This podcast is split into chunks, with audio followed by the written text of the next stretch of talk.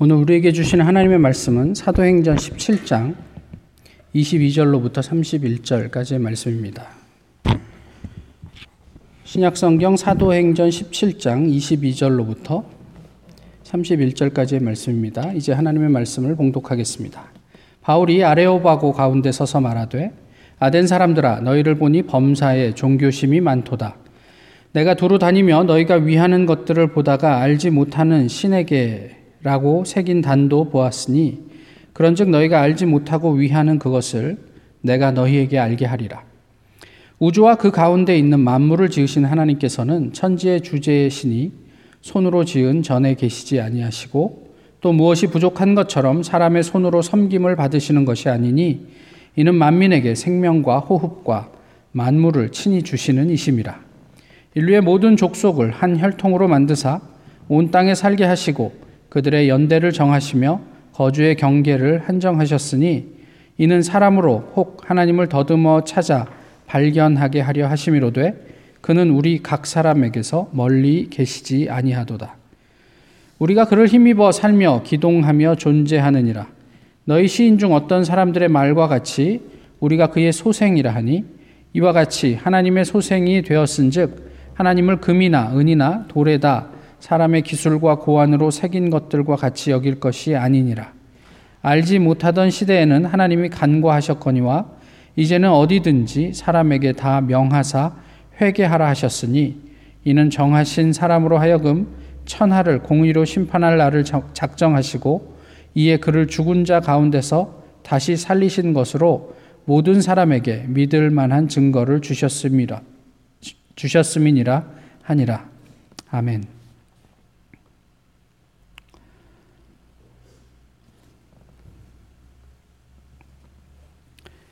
어, 아파르트헤이트가 무엇인지 아십니까? 아파르타이드. 예. 남아프리카 아, 백인 정권이 1948년에 제정한 인종 차별 정책입니다. 인종을 백인, 흑인, 그리고 인, 유색인, 또 인도인 등으로 등급을 나누어서 각 인종별로 거주지와 출입 구역을 분리하고 어, 통혼을 금지하는 등 노골적으로 백인 지상주의를 천명한 어, 법이었죠. 어, 1990년대 초반 폐지되기까지 남아프리카에서는 많은 어, 문제를 야기했던 어, 법이었습니다.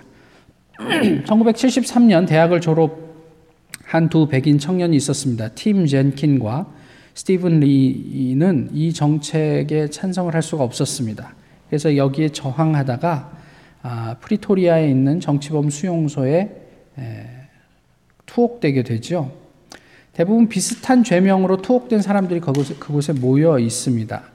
아, 그러나 이 두 청년은 그곳에 투옥돼서 자기에게 그, 그 내려진 선고 12년과 8년을 사는 것을 거부하고 어, 이, 이 감옥을 탈출하기로 결심을 합니다. 아, 그래서 이제 어, 많은 이제 생각을 하다가 이 나무로 간수들이 여는 그 열쇠를 만들기 시작하고 그것으로 이제 탈출을 하게 되, 하, 게 되죠.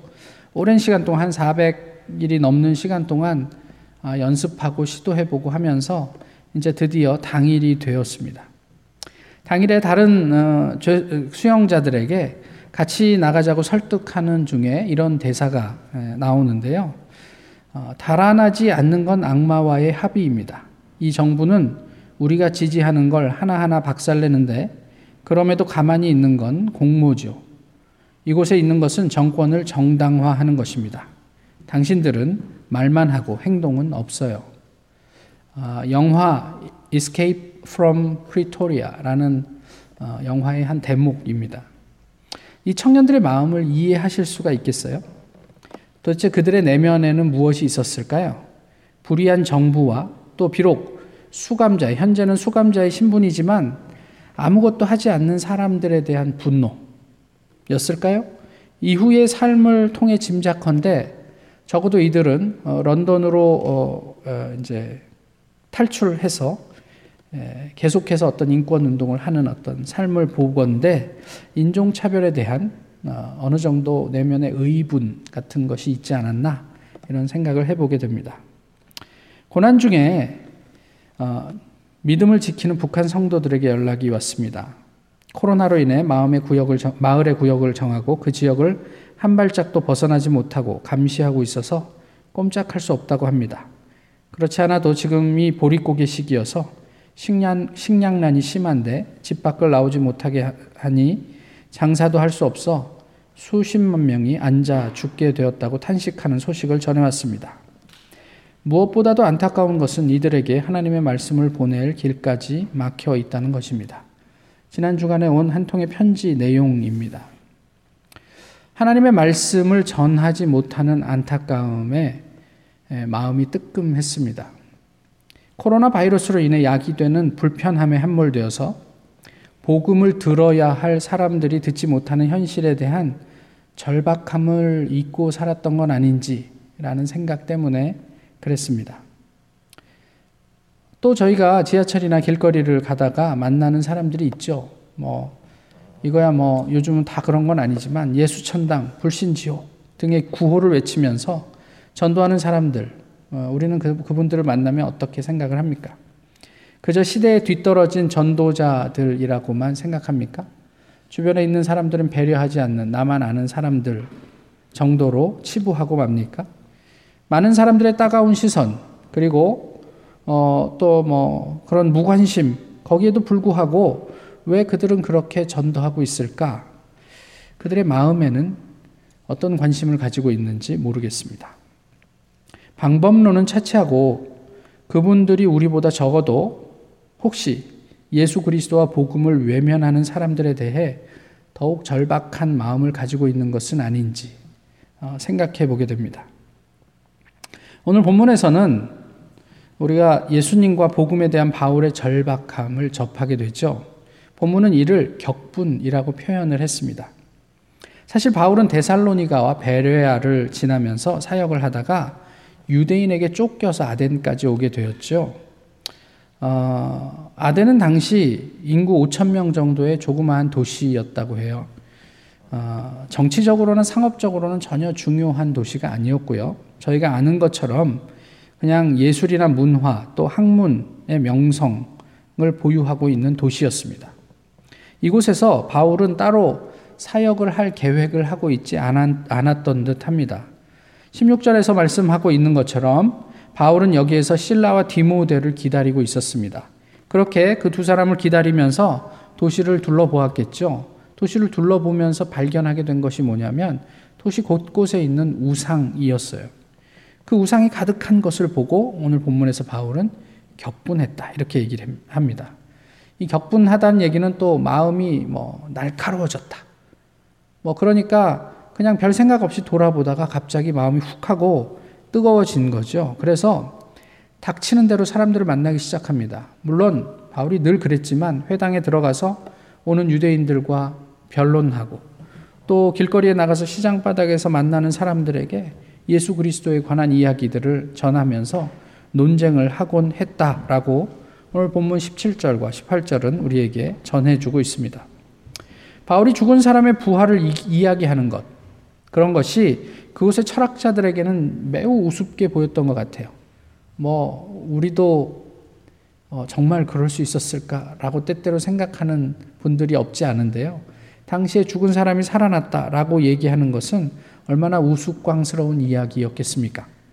더구나 이름도 없는 예수라는 사람에 대해 이야기하는 것은 그들로 하여금 바울을 근본 없는 사람쯤으로 여기게 했던 것 같습니다. 어, 그도 그럴 것이 예수를 뭐 철학자의 어떤 그런 이름에서 봐, 본 적이 없잖아요. 그리고 뭐 물어봤는지는 모르겠지만 어쨌든 예수라는 사람은 그저 그냥 어, 한 변방의 시골 출신 그리고 이름도 없이 그저 십자가에서 죽은 사람 정도로 소개할 수 있다면 그러면 그 아덴의 철학자들에게 있어서는 사실 얼마나 우스운 사람이었겠습니까? 18절은 우리에게 이런 얘기를 해줍니다. 이 말쟁이 바울을 통해 바울에게 말쟁이가 어떤 말을 하는지 한번 들어보자. 뭐 이런 이야기를 하는데요.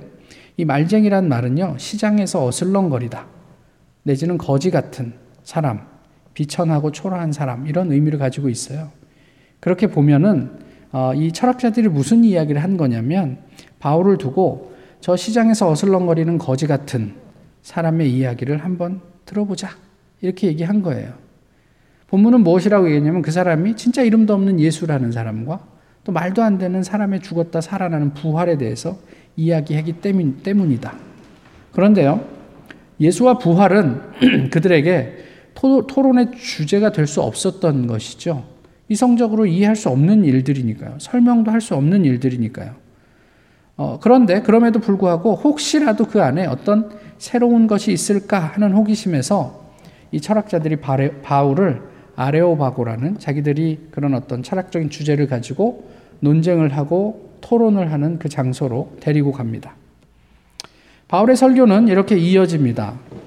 첫 번째는 만물을 지으신 하나님에 대한 이야기를 하죠. 사람의 섬김으로 필요를 공급받는 분이 아니다.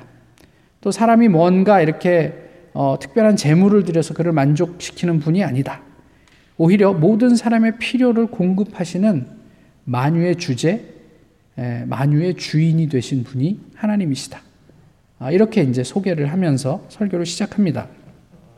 그리고 하나님의 어떤 긍휼이나 사랑 이런 것들을 그 다음에서 밝히고 있는데, 어, 그 세상의 주인 인 하나님께서 사람들이 하나님을 찾아 만들 만날 수 있도록 이미 모든 어, 장치를 세상 가운데 해 놓으셨다. 이렇게 이야기를 하고 있어요. 사람들이 뭐 아무리 노력해도 만날 수 없는 그런 존재가 아니라 하나님이 스스로 사람들이 좀 더듬어서라도 찾아올 수 있도록 세상을 창조하시면서 그 안에 모든 어떤 단서들을 마련해 놓으셨다. 이런 이야기를 하죠. 이와 관련해서 자기의 말을 듣고 있는 철학자들이 이해하기 쉽도록 어, 그들이 잘 아는 시인의 식구를 동원합니다. 어, 본문에 나와 있는 대로 그 우리가 그를 힘입어 기동하며 있느니라.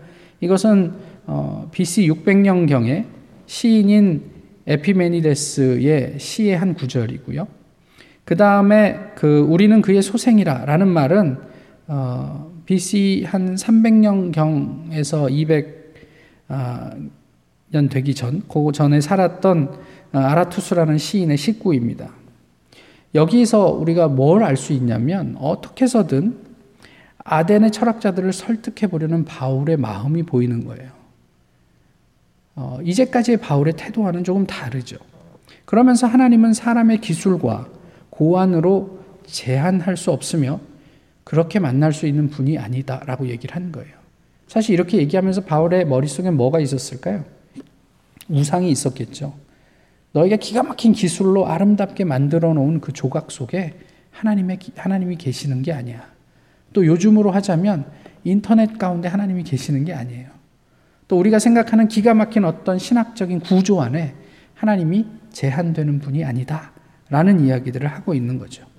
그리고 마지막으로 바울이 무슨 얘기를 하냐면 심판에 대한 얘기를 해요. 이제 심판할 날이 정해졌다. 그러니 어떻게 하라고요? 회개하라.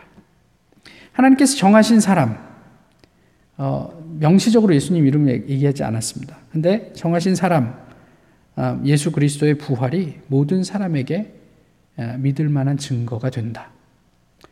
근데 믿지 않는 사람들에게 이게 어떻게 증거가 되겠어요? 그렇지만 적어도 예수 그리스도의 부활을 목격한 사람들에게는 또 경험한 사람들에게는 이것이 어, 예수 그리스도가 이 세상에 어떤 그런 어떤 구원자가 되심을 구세주가 되심을 부정할 수 없는 증거가 된다라고 하면서 설교를 마무리하죠.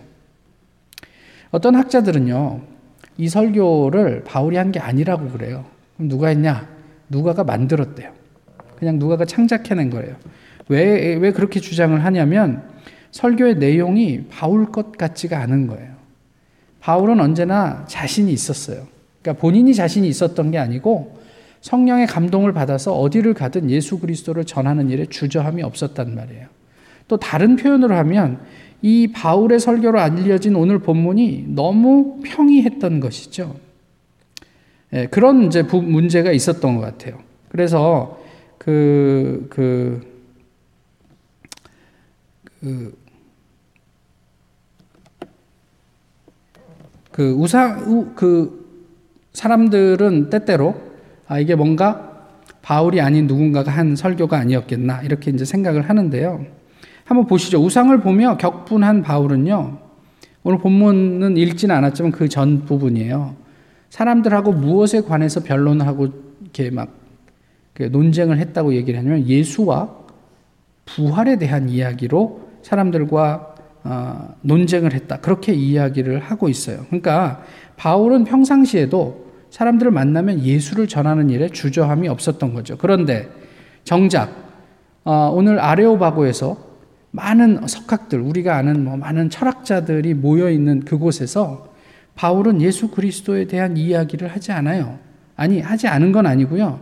예수 그리스도의 이름을 언급하지 않고 그를 그냥 그냥 선택받은 사람, 택하신 자 정도로 익명으로 처리하고 넘어갔던 거죠. 그리고 청중들의 구미에 맞는 설교를 하려고 애를 쓴 흔적이 있어요. 아, 이 사람들이 철학자니까 물론 뭐 설교를 하든 무엇을 하든 청중들이 누구인지를 우리가 감안을 하고 준비해야 되는 건 맞지만 너무 어, 바울 입장에서 조심스럽게 접근을 한 것은 아니었나 싶은 생각을 할 만한 그런 조금 전에 얘기했던 뭐 시인들의 어떤 구절들을 동원해서 사람들에게 말을 한다든지 그랬다는 거죠. 그래서일지 모르겠지만 많은 사람들이 특별히 학자들이 바울의 아덴에서의 사역을 실패했다고 평가를 합니다.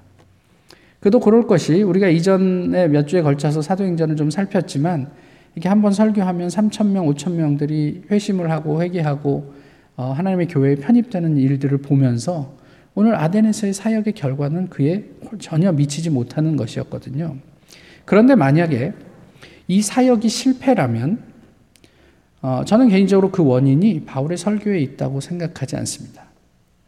사실 사람이 아무리 설교를 잘한다고 한들 거기에 하나님이 함께 하지 않으면 그 설교로 어떤 영혼들을 울릴 수 있겠습니까? 어떤 감동을 줄 수 있겠습니까?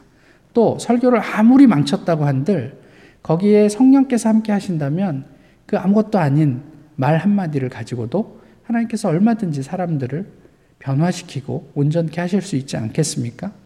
그렇다면 바울이 만약에 실패했다고 얘기한다면 그 원인, 근원적인 원인은 오히려 그의 설교보다는 23절에서 찾을 수 있는 게 아닌가 싶어요.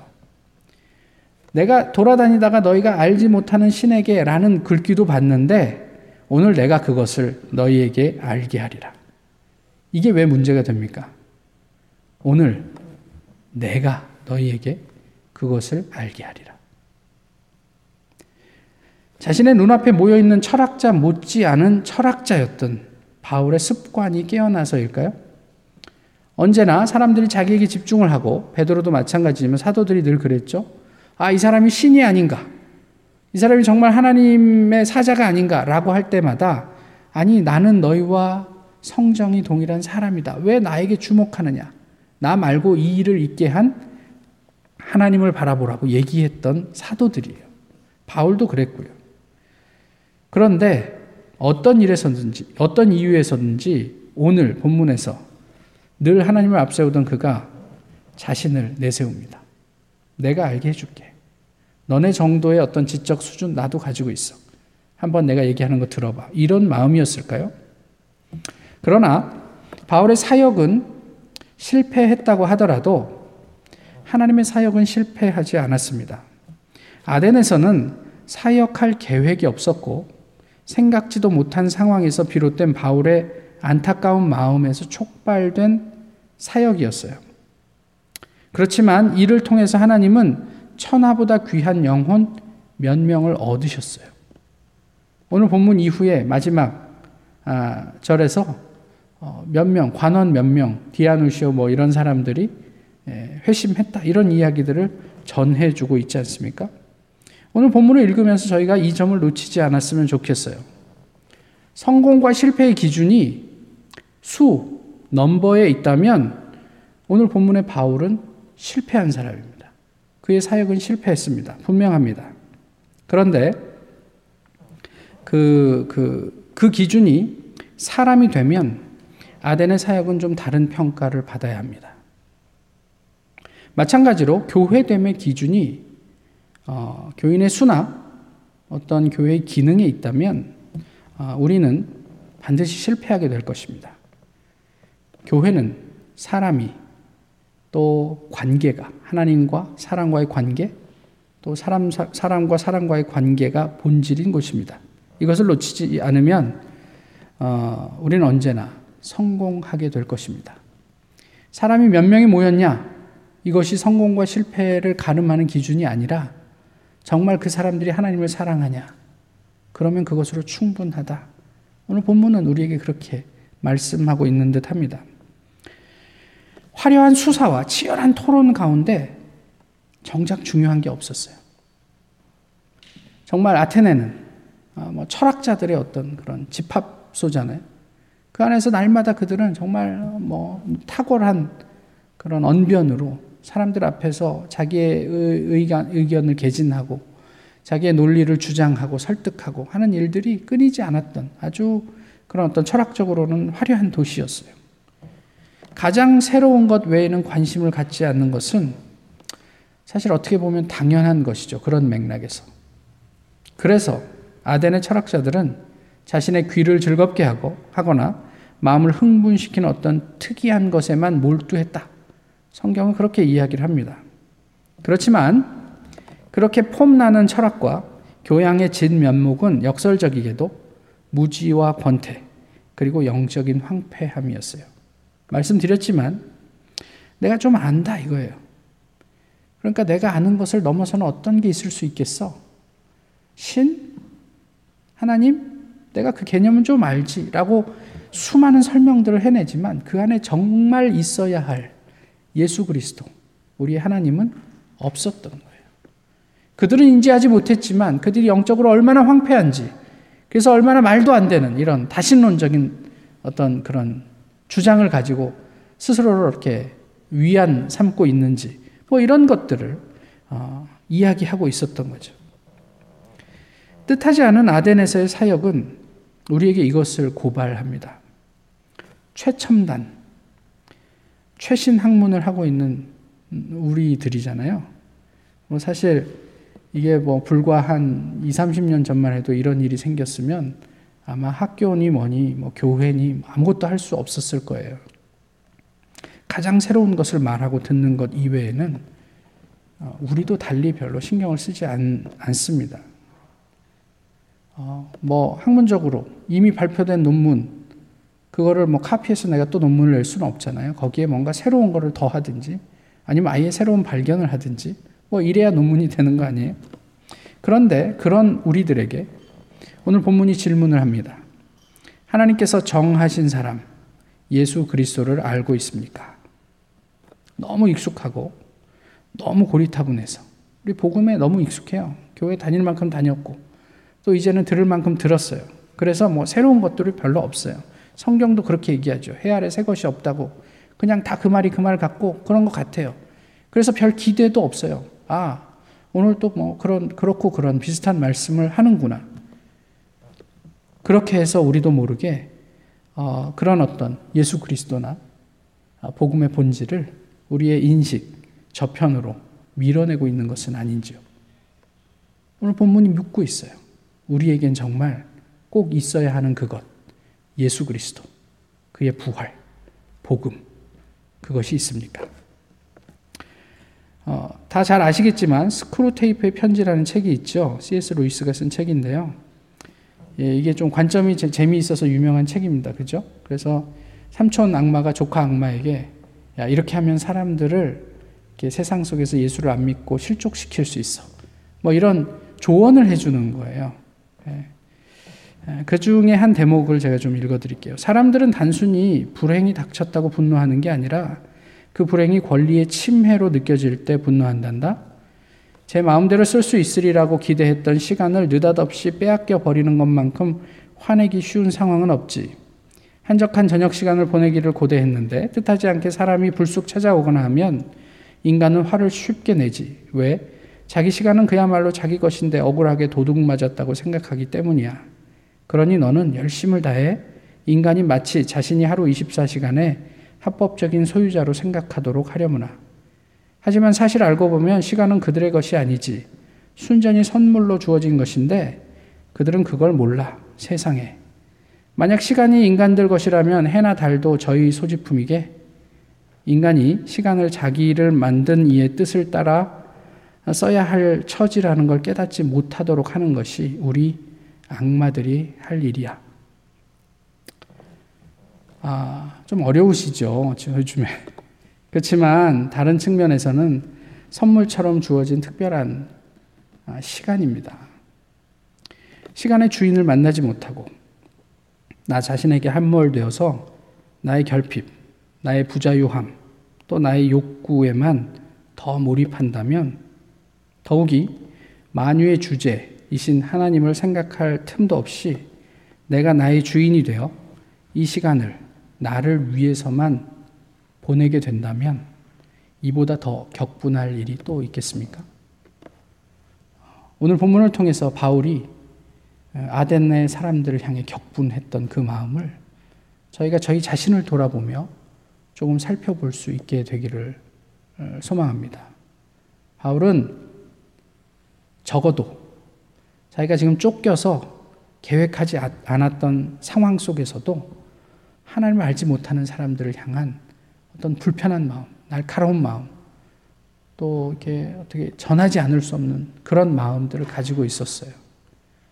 혹 우리가 너무 우리 자신에게 함몰되어 있느라 하나님께서 어쩌면 우리를 돌아보고 조금 더 기도하고 또 우리의 사랑하는 사람들을 더 섬기라고 허락해 주신 이 수도원과 같은 격리의 시간들을 나 자신에게 화풀이하고 또 하나님을 멀리 이렇게 밀어내 버리는 그런 어처구니 없는 시간들로 만들지 않았으면 좋겠습니다.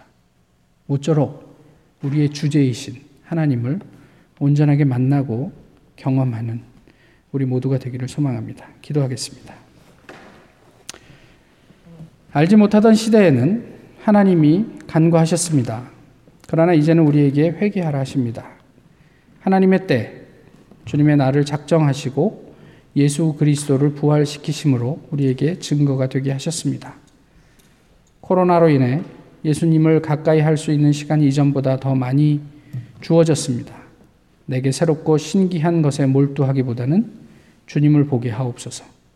나를 즐겁게 하는 일뿐 아니라 하나님을 묵상하고 나를 바로잡는 일에도 마음을 두게 하옵소서. 세상의 논리에 위축되지 않게 하시고 어디에서든 담대하게 주님을 증거하는 저희가 되게 하옵소서. 말씀대로 회개하며 주님 앞에 서게 하시고 예수님을 주인으로 잘 모시는 참된 신앙인이 되게 하옵소서. 예수 그리스도의 이름으로 기도하옵나이다. 아멘. 다 같이 찬송가 263장 함께 부르시겠습니다.